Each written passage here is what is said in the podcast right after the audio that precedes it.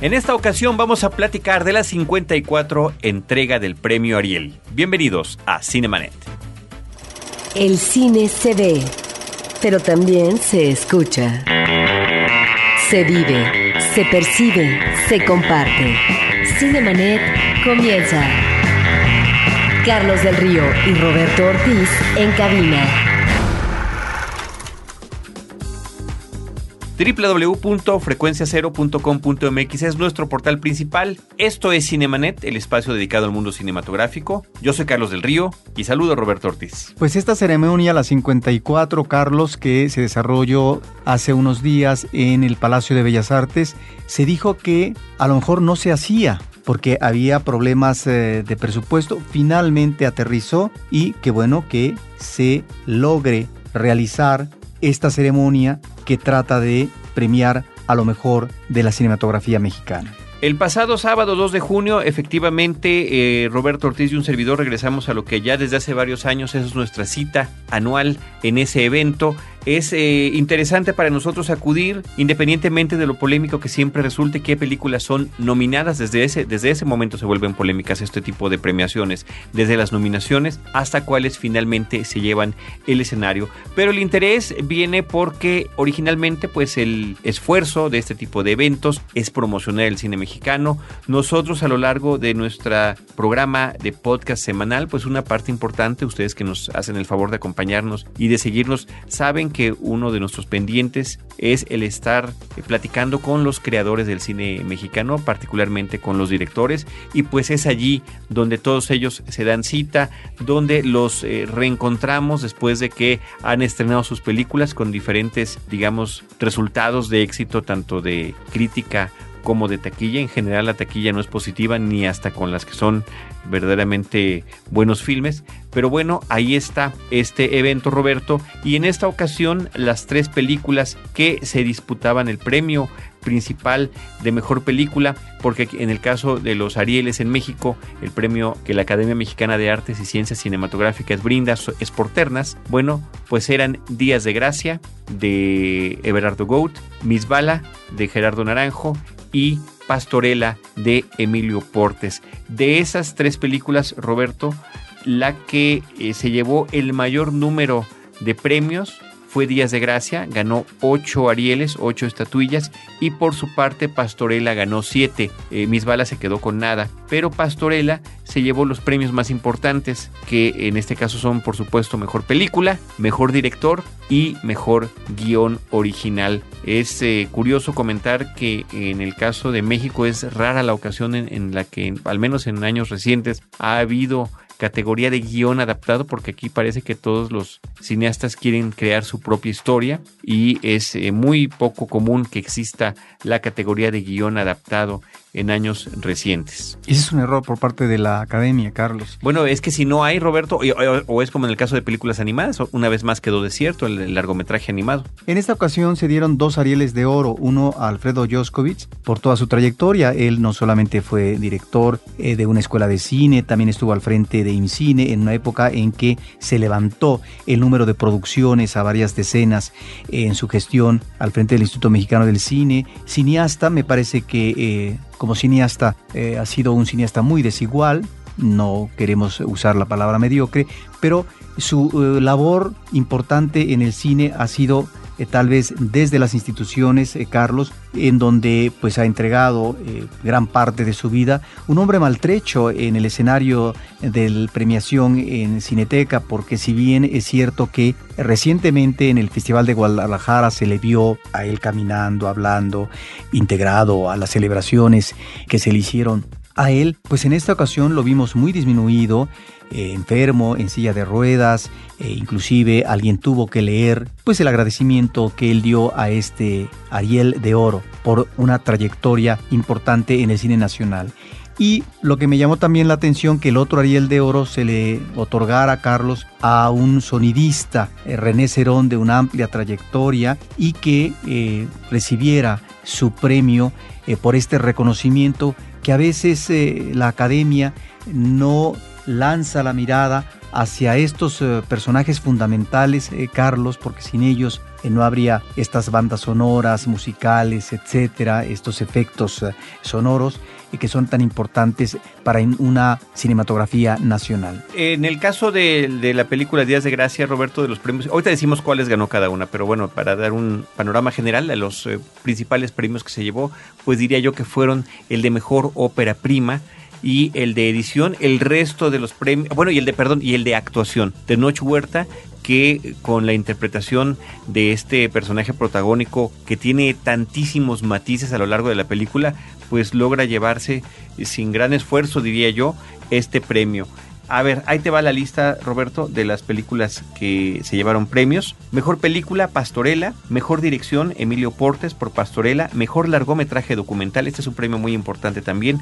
El lugar más pequeño, de Tatiana Hueso. Mejor actriz, Magda Vizcaíno por Marta. Mejor actor, Tenoch Huerta por Días de Gracia. Mejor coactuación masculina, Carlos Cobos por Pastorela. Recordemos que este actor recientemente tuvo algún problema de salud del que afortunadamente ya está saliendo. Continúa, eh, mientras estamos grabando este programa, unos cuantos días después de los Arieles, continúa hospitalizado, pero ya está en proceso de recuperación y fue su hijo quien recibió en su nombre este premio en Bellas Artes. Mejor ópera prima, Días de Gracia de Berardo Gout, Mejor Película Iberoamericana, Pa Negre o Pan Negro de Agustí Villaronga de España, Mejor Guión Original, Emilio Portes por Pastorela, Mejor Fotografía, Luis David Sanzas Arnaz por Días de Gracia, Mejor Edición, Gervé Schneid, José Salcedo y Everardo Gout por Días de Gracia, Mejor Música Original, Atticus Rose, Shigeru Umbayashi, Nick Cave y Warren Ellis por Días de Gracia. Recordemos que esta película cuenta con este nutrido número de reconocidos músicos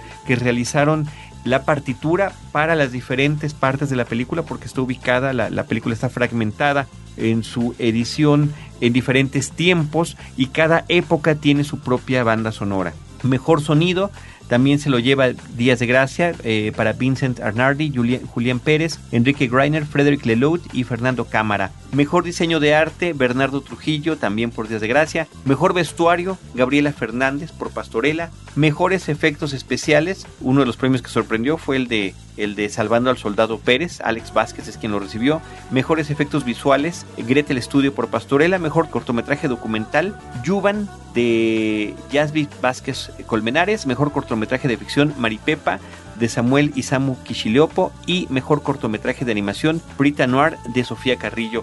Ahora sí que curiosamente los premios se entregaron en el orden inverso, empiezan siempre por los cortometrajes y el último premio que se entrega es el de mejor película de ficción. Lo que se agradece en esta ceremonia, Carlos, es que yo creo que como no tuvo el suficiente presupuesto, es que haya sido una ceremonia sobria, una ceremonia de corto tiempo, a diferencia de otras sesiones kilométricas, y que el guion haya sido eso, su propósito que no manejaran como en otras ocasiones este humor ramplón de chistoretes que son muy mal manejados y que quedan a años luz del humor bien cuajado que encontramos en la entrega de los Óscares, ¿sí? Aquí realmente es lamentable lo que vimos el año pasado y lo que hemos visto en otras eh, celebraciones del Ariel. No se manejó el humor porque parece ser que el guion prefirió el manejo sobrio y en ese sentido me parece que la conducción, Carlos, por parte de una Mariana Linares guapérrima, no solamente de vestido verde, sino también un blanco, eh, donde se veía ella muy guapa, sino también eh, por parte de Roberto Fiesco, fue una conducción acertada, rápida la ceremonia y eso, Carlos, hay que agradecerlo. Definitivamente, eh, nosotros lo, comentamos, como la ceremonia no se transmite en vivo por ningún medio, ha habido ocasiones en que ha sucedido, en que ha sido transmitida por radio, pero por televisión es, es diferido, una semana después se hace una, una edición para televisión que normalmente transmite a Canal 22. nosotros lo estuvimos reportando a través de Twitter, esa fue la forma en la que estuvimos compartiendo con nuestros amigos cinéfilos lo que estaba sucediendo en vivo desde Bellas Artes y ese fue uno de los comentarios que hacíamos, que eh, Mariana Linares y Roberto Fiesco, obviamente está lejos de ser su estilo, ¿verdad? Estar con estas bromas prefabricadas que normalmente y en una suerte de imitación a eventos estadounidenses se realiza en eventos como este. Mariana Linares y Roberto Fiesco, ustedes los conocen muy bien, ellos son los conductores del programa Cine Secuencias Radio. Nosotros compartimos algunos eventos eh, de corte mediático con ellos en alguna ocasión. Eh, los estimamos mucho, la verdad. Roberto Fiesco es además cineasta eh, importante en el cine contemporáneo mexicano. Así que me parece que la decisión de que fueran no actores, sino conductores quienes estuvieran llevando la ceremonia fue verdaderamente acertada. Las otras cuestiones que hay que comentar, Roberto, pues bueno, pues son las de costumbre. Queda el dato curioso de que la película Misbala de Gerardo Naranjo, que fue la cinta que la propia academia eligió para que fuera la representante de México, tanto en los premios Goya como en los premios Óscares. Esto se manda desde antes de saber si van a quedar o no nominadas. Es la que representa a nuestro país. Eh, fue la que se eligió, fue la que fue y no fue premiada con nada en absoluto. Bueno, esta contradicción eh, la arrastra la academia desde hace tiempo, Carlos, ya lo comentamos en otras ocasiones. Porque, a ver, es una cuestión de estrategia, de considerar esta película porque trata el problema del narcotráfico en México, puede incidir favorablemente para que gane en tal festival, o en este caso para entrega de los Oscar o eh, los Goya en España. Dices, ah, si se trata de estrategia, pero entonces que lo digan. Porque si se está enviando esa película por delante para que logre finalmente aterrizar y esté en la terna de los Óscares, Carlos, bueno, tú pensarías, pues entonces estamos ante la mejor película mexicana. ¿O es una cuestión eh, simplemente de estrategia? ¿De qué se trata? De una película que cuando se entregan los Arieles este año, Carlos, es la ninguneada. Misbala me parece es una película importante que está efectivamente en la terna como mejor película, pero desaparece del mapa en las otras consideraciones. De tal forma que eso no lo entiendo por parte de la academia. O es una decisión por parte de los ejecutivos, o qué cosa es lo que pasa, que por un lado están premiando otras películas y la academia misma oficialmente está enviando como su mejor película, su mejor distintivo a estos uh, festivales y a estas pasarelas importantes ¿no? para el cine mexicano como podría ser el Oscar y el Goya. Bueno, lo que se debe entender es que es algún tipo de decisión ejecutiva porque al final de cuentas lo que sucede en el Ariel es, es una premiación eh, separada que se hace eh, mandando las boletas, ¿no? Creo que ahora es de manera electrónica a los diferentes miembros de la academia y a los ganadores de Arieles, de Arieles pasados. Cuestiones que son de tiempo los que también. Eventualmente votan, pero, pero no deja de llamar la atención que justamente las películas que han enviado en años recientes a estos eventos no resultan necesariamente las películas que fueron premiadas. Roberto, el Ariel de Oro fue entregado por el cineasta Jorge Fons y entre las personas, eh, actores y actrices que entregaron y cineastas que entregaron los premios en esta ocasión estuvieron Ana de la Reguera, Blanca Guerra, Dolores Heredia, Giovanna Zacarías, Henner Hoffman, Irene Azuela, Michael Rowe, Nerio Berberis y Salvador Parra. Me da gusto que en mejor largometraje documental haya recibido el lugar más pequeño, el Ariel. Estaba concursando con otros documentales importantes como Presunto Culpable, que tuvo tanto juego hace algunos meses, eh, tal vez precisamente como es pasado, aunque sea un pasado mediato, Carlos, a lo mejor por eso Presunto Culpable no recibió este premio, pero El lugar más pequeño me parece que es un extraordinario documental. Parecía, perdón, nada más regresando a esa cuestión del documental, sí, parecía que estaba entre estas dos películas, El lugar más pequeño y Presunto Culpable, ese premio, la película Presunto Culpable de Roberto Hernández y Geoffrey Smith, eh, sobre todo por el éxito que tuvo y la, importancia que trascendió mediáticamente en la cinta Presunto Culpable. Y hay que decir que estaban además compitiendo por el Ariel más eh, competido, déjame reiterarme y, decir esto mal, porque eran cinco películas las que estaban, normalmente son tres en los Arieles. Hay ocasiones en que para actor o actriz llegan a ser cuatro, pero en el caso de mejor largometraje documental eran cinco películas. Una de ellas era El cielo abierto de Berardo González, un cineasta que ya ha recibido este premio en alguna otra ocasión. Estaba también la película Morir de pie de Jacaranda Correa y Príncipe Azteca. Cinemanet está de intermedio. Regresamos en un instante. Música independiente, de buena calidad y en diversos géneros, solo en Rebelión. Entrevistas con nuevos grupos y artistas que ya comienzan a dejar huella. Las redes sociales al servicio de la música. Manda tu demo y atrévete a sonar. www.rebelión.com.mx. Un podcast de frecuencia cero. Digital Media Network. Ahora, diseñar y hospedar su página web será cosa de niños. En tan solo cinco pasos, hágalo usted mismo sin ser un experto en Internet. Ingrese a suempresa.com y active ahora mismo su plan. Suempresa.com, líder de web hosting en México. Cinemanet. La otra contradicción, Carlos, que observamos es que eh, nuevamente sucede que en el caso de Mejor Ópera Prima encontramos películas como A Tiro de Piedra, Días de Gracia, El lugar más pequeño y ya como mejor película está de nueva cuenta la cinta Días de Gracia. Entonces, si ya la tienes nominada en la categoría de ópera prima, Carlos, ahí la dejas o la metes como mejor película, porque entonces estás restando a una película que deja de estar, eh, diga, ya no aparece en la terna. En la terna como mejor ópera prima estuvo A Tiro de Gracia, Días de Gracia y el a tiro de piedra, a tiro, de, piedra. perdón, eh, Días de Gracia y el lugar más pequeño. Y luego el lugar más pequeño como es documental vuelve a aparecer, ¿no? Con otras más como mejor largometraje documental. Ahí es donde yo pienso que tiene que haber una diferencia entre las películas como ópera prima y las que llegan ya como mejor película, porque si no entonces estás nominando en dos categorías y es no imposible, es difícil que en ambos rubros eh, vaya a recibir eh, ambos premios y yo creo que aquí es como el premio de consolación a Días de Gracia que se le da como mejor ópera prima para darle eh, preferencia en este caso a Pastorela en los mejores premios. Sí, bueno, el asunto es que habría ocasiones en las que la mejor ópera prima sí puede ser la mejor película del año, ¿no estarías de acuerdo? Es una categoría que finalmente eh, no está normalmente en todos los eh, eh, las premiaciones de este tipo, en premiaciones de a la cuestión cinematográfica, pero que en México pues se ha dado a lo largo de muchísimos años ya. El premio a la mejor ópera prima, que es la primer película de un director, su primer largometraje. Roberto, pues bueno, queda para la, la polémica o no el que la película haya ganado a mí, Pastorela, yo lo dije en su momento, lo tenemos ahí grabado en nuestros podcasts, tanto en, en, el podcast de cartelera que hicimos como en la entrevista que hicimos con su director y con su productor. Es una película que me gusta, que sin embargo no me encanta, siento que la película decae en su segunda mitad y sin embargo es la que eh, se eligió como mejor película del año.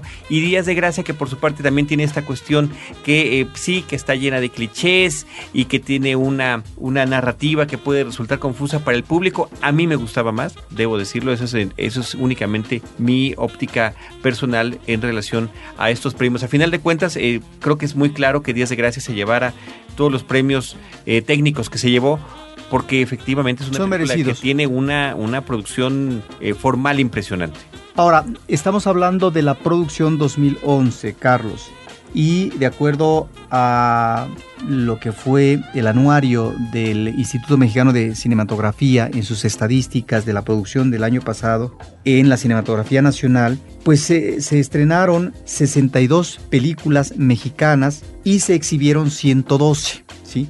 De tal manera que esto nos habla de un porcentaje de alrededor del 20 y el 22% de lo que se exhibe y estrena en nuestro país, porque tan solo por lo que se refiere a la producción estadounidense, se llegaron a estrenar 167 películas y se exhibieron 276, lo cual nos habla de un 53% en el escenario de la exhibición de la producción estadounidense, películas de producción exclusivamente de este país, porque si agregamos las coproducciones de Estados Unidos con otros países, obviamente que este 53% aumenta. Quiere decir que el cine mexicano en la pantalla logró un 20-22% en lo que se refiere a estreno y exhibición. En cuanto al número de asistentes del cine mexicano, la referencia es de que asistieron a ver cine mexicano 13 millones 800 mil personas fueron los asistentes al cine nacional, de un total de 205 millones en general. Es decir, estos 205 millones son fueron los espectadores de las películas de diferente nacionalidad. Menos de un 10%. Exactamente. Y por lo que correspondió al cine mexicano, tan solo cerca de 14 millones eh, fue la asistencia, lo cual nos habla de esta situación anómala eh, que incomoda pues a los productores, a los realizadores del cine nacional, Carlos, porque sus películas fracasan de manera eh, rotunda. Y de esto, de las últimas entrevistas que nosotros hemos tenido a los directores que estuvieron en las ternas, que ganaron premios, específicamente en el caso de Berardo Gout, pues él mismo nos habló de toda una cantidad de copias creo que más de 200, si no me equivoco, Carlos, y después de la primera semana solamente habían quedado 70. Entonces, este es el problema. ¿Qué es lo que se premia, Carlos? ¿Se premia realmente lo mejor al cine nacional? ¿Se premia lo que, porque hay una condición, la película tiene que exhibirse en un circuito, de tal manera que quedan fuera del escenario otras películas pues que no conocemos, que no van a llegar a el escenario comercial porque tampoco son compradas por las distribuidoras. Entonces ahí hay una contradicción. Qué bueno que existan estos premios como estímulos al cine nacional, qué malo que finalmente las películas mexicanas no logren el cobijo, no total, pero sí que fuera un cobijo más favorable en el escenario de la exhibición. Efectivamente, y bueno, se supondría que eventos como este tratan de promocionar el, cine mexicano. Eh, la cuestión es, preguntarnos quiénes de nuestros amigos cinéfilos tuvieron la oportunidad de ver estas películas premiadas en su momento en cartelera. ¿Acaso serán reestrenadas? Que sería una buena oportunidad para tratar de motivar a la gente a que regrese a verlas. Creo que Pastorela es la que posiblemente se haya visto más de estas. Eh, Roberto, dos datos curiosos únicamente. En el caso del premio que se le entregó el Ariel de Oro a Alfredo Joscovis fue el que recibió la ovación más sentida y la ovación más larga eh, de pie durante la presentación ahí en Bellas Artes. Esto creo que sí es importante mencionarlo. En la sala de prensa, eh, Alfredo Joskovich no se presentó a la sala de prensa después de recibir su premio por las cuestiones que tú estabas mencionando de salud y la forma en la que él se está moviendo. Pero en la sala de prensa, a donde acudían los ganadores después de haber recibido su premio para la fotografía y demás, encontrarse con los medios, el único que recibió una ovación fue Tenoch Huerta, porque creo ahí es donde los compañeros que estaban cubriendo la prensa era, era el único donde estábamos todos completamente de acuerdo en que eh, pues su personaje era lo suficientemente meritorio de este premio y eso que estaba compitiendo contra Joaquín Cosío que tiene un personaje una vez más entrañable y tremendo en, el papel del diablo que hace en la película de Pastorela y de Noé Hernández como protagonista de Miss Bala. Tenos Huerta cuando después de recibir su premio ingresa a la sala de prensa él habla a propósito de esta situación eh, de los estudiantes que últimamente se han manifestado en lo que va a ser próximamente la jornada de elección para presidente de este país, él habló de que está a favor del derecho a la información, que esta información esté manejada con objetividad y que no se oculte. Mientras él clamó esto, por otro lado, Daniel... Nada más hay que decir, perdón, nada más hay que decir que esto fue después de que ya había recibido la ovación. lo mencioné. Esto fue extra. No, lo mencioné cuando él ingresa a la sala de prensa y comienzan a tomarles fotografías. Él habla en esta línea de apostar porque haya eh, un derecho a la información y que esta información se dé a conocer abiertamente. Mientras él toma esta postura, pues Daniel Jiménez Cacho presenta un premio y dice yo soy 132. Esto, sin oportunismo, yo diría que es exhibicionismo, porque bueno, no tiene pinta de estudiante, pero es en este caso tomar la posición de apoyo a este movimiento estudiantil. Pero bueno, el exhibicionismo de Jiménez Cacho lo conocemos desde hace tiempo. Roberto, eh, la persona que más eh, menciones tuvo durante la ceremonia, curiosamente, y esta observación la hacían nuestros amigos de Cine Premier a través de su Twitter, fue Dolores Heredia, porque cada que subía algún miembro del equipo de Días de Gracia a recibir su premio, pues decían, pues gracias al director, gracias a esto y gracias a Dolores Heredia. Es una figura importante dentro de la película, tiene un personaje muy, diría yo, notable, a pesar de que este es un, un mosaico de diferentes historias y personajes y demás. Me parece que la historia de Dolores eh, y su papel resalta en la película y efectivamente ya no tuvo nominación ni nada. Yo creo que esa es la razón. Quienes se preguntaban por qué tantas veces la han estado mencionando, bueno, era para darle también este justo reconocimiento a su presencia en esta película con el mayor número de nominaciones y con el mayor número de premios obtenidos. Es que ella tendría que haber estado en la nominación como mejor coactuación femenina, Carlos. Llama la atención, ya que estamos hablando del rubro actoral, que como mejor actriz Carlos, el premio se lo lleva Magda Vizcaíno por la película Marta. Esta es una película que estuvo básicamente en eh, los circuitos eh, culturales de exhibición. Es una actriz eh, que tiene una larga trayectoria como actriz secundaria y ahora en este papel principal de una mujer que tiene años en la burocracia y que parece ser que se jubila o se retira del trabajo y esto la lleva a una crisis. Ahí hay un trabajo extraordinario de esta mujer, de Magda Vizcaíno como mejor actriz, una mujer ya grande y que en una película de registro minimalista pues eh, logra tener presencia importante, Carlos, es eh, curioso porque normalmente este tipo de actrices no se llevan estos premios principales. Estaba compitiendo con Teresita Sánchez de la película Verano de Goliat y con Irán Castillo de la película Victorio. Pues ahí está Roberto, que me parece que son algunos de los aspectos relevantes que mencionar de la cuestión del Ariel. Yo más que escuchar este episodio, invitaría a nuestros amigos cinéfilos interesados en, en, en saber el testimonio de viva voz de los directores, lo que nos dijeron cada uno de ellos en su momento cuando su película estaba en exhibición. Tenemos de los, de los directores ganadores diferentes podcasts. En el caso de Pastorela, que fue la película que se llevó los premios principales, nos acompañó en el episodio número 501 Emilio Portes, director, y Rodrigo Herranz, que es el productor, que además es el que pasó a recoger el premio de mejor película como el último premio de la noche. En el caso de Días de Gracia, tuvimos la oportunidad de platicar en el episodio 529, Días de Gracia 529, con Everardo Gout, director y editor. Se llevó esos dos premios como ópera prima y como editor. Y Tenoch Huerta, el actor protagónico, que se llevó también el premio de actor en los Arieles. Y en el caso de mejor documental, pues platicamos hace poco en el episodio 532 con Tatiana Hueso, quien desafortunadamente no estuvo en la ceremonia, fue una de las personas de su equipo de producción quien recibió su premio como mejor largometraje documental por la película El lugar más pequeño. Así que ahí están esas recomendaciones, 532 Tatiana Hueso, eh, 529 Everardo Gout y Tenoch Huerta y 501 Emilio Portes y Rodrigo Herranz. Bueno, pues nosotros agradecemos que nos hayan acompañado una vez más aquí en Cinemanet. Les recordamos redes sociales, arroba Cinemanet en Twitter, facebook.com diagonal Cinemanet, Cinemanet 1 en YouTube y quienes nos escuchan a través de iTunes, si tienen oportunidad de dejar como usuario registrado su comentario, de verdad que todo el equipo de Cinemanet se los va a agradecer. Y hablando de Twitter, muchísimas gracias a todos los que estuvieron al pendiente durante esa transmisión en vivo, vamos a llamar de alguna manera, durante nuestros tweets en vivo desde Bellas Artes. y gracias por sus comentarios y retroalimentación porque eso efectivamente nos hacía sentir que teníamos eco.